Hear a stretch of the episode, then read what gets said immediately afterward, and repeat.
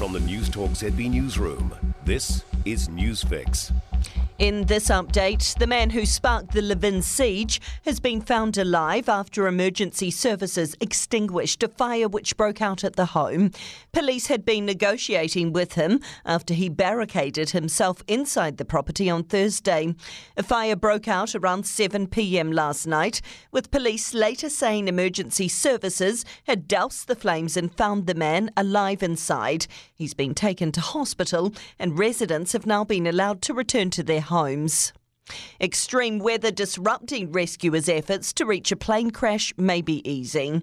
The light plane went down with one person on board on Thursday after it took off from Franz Josef, heading for Rangiora. Met Service forecaster Hordur Thorndenson says record breaking high winds have battered the region. We're looking at heavy rain in Westland easing, but for Buller and parts of Nelson, there's likely to be a period of heavy rain and strong northwesterly winds. New policy, new president, and an ambitious slogan taking New Zealand forward. Nationals' die-hard supporters are gathering in Christchurch this weekend for the party's annual conference. A replacement for outgoing president Peter Goodfellow will be voted on and announced tomorrow. Leader Chris Luxon's then set to address members and hinted to chief political reporter Aaron Darman there'll be policy in the mix too. Policies to be announced this weekend? Uh, we will. We'll talk. We'll talk about something on Sunday. What are we talking? Is it social welfare or tax or? Well, we just have to wait. Wait till Sunday. A plea for people attending protests at Auckland's Domain to respect the public's right to enjoy their Saturday. Brian Tamaki's Freedom and Rights Coalition rally today has prompted a counter protest, which could see hundreds turn up. Epsom MP and ACT leader David Seymour says businesses have had enough. I'm frustrated with the government's policies too, but taking it out on kids trying to get to Saturday sport and businesses just trying to survive doesn't help anybody. And that's news. I'm Donna Marie Lever.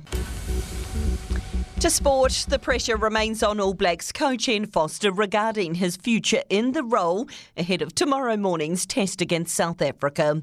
He's understood to have been told by his New Zealand rugby bosses that they expect him to resign if his side loses the two tests in the Republic or fails to show definite improvements. The Herald reports the request was made by NZR Chief Executive Mark Robinson and the General Manager of Professional Rugby Chris Lendrum at a meeting at Foster's house a few days after the All Blacks series lost to Ireland. The women's triples lawn bowlers Nicole Toomey, Tayla Bruce, and Val Smith have beaten the Cook Islands 27 6 to take bronze at the Commonwealth Games. Tayla Ford has also earned bronze in the women's 68 kilogram wrestling. New Zealand have 16 gold, 10 silver, and 13 bronze medals, 39 in total. And that's sport. For more news, listen to Newstalk ZB live on iHeartRadio.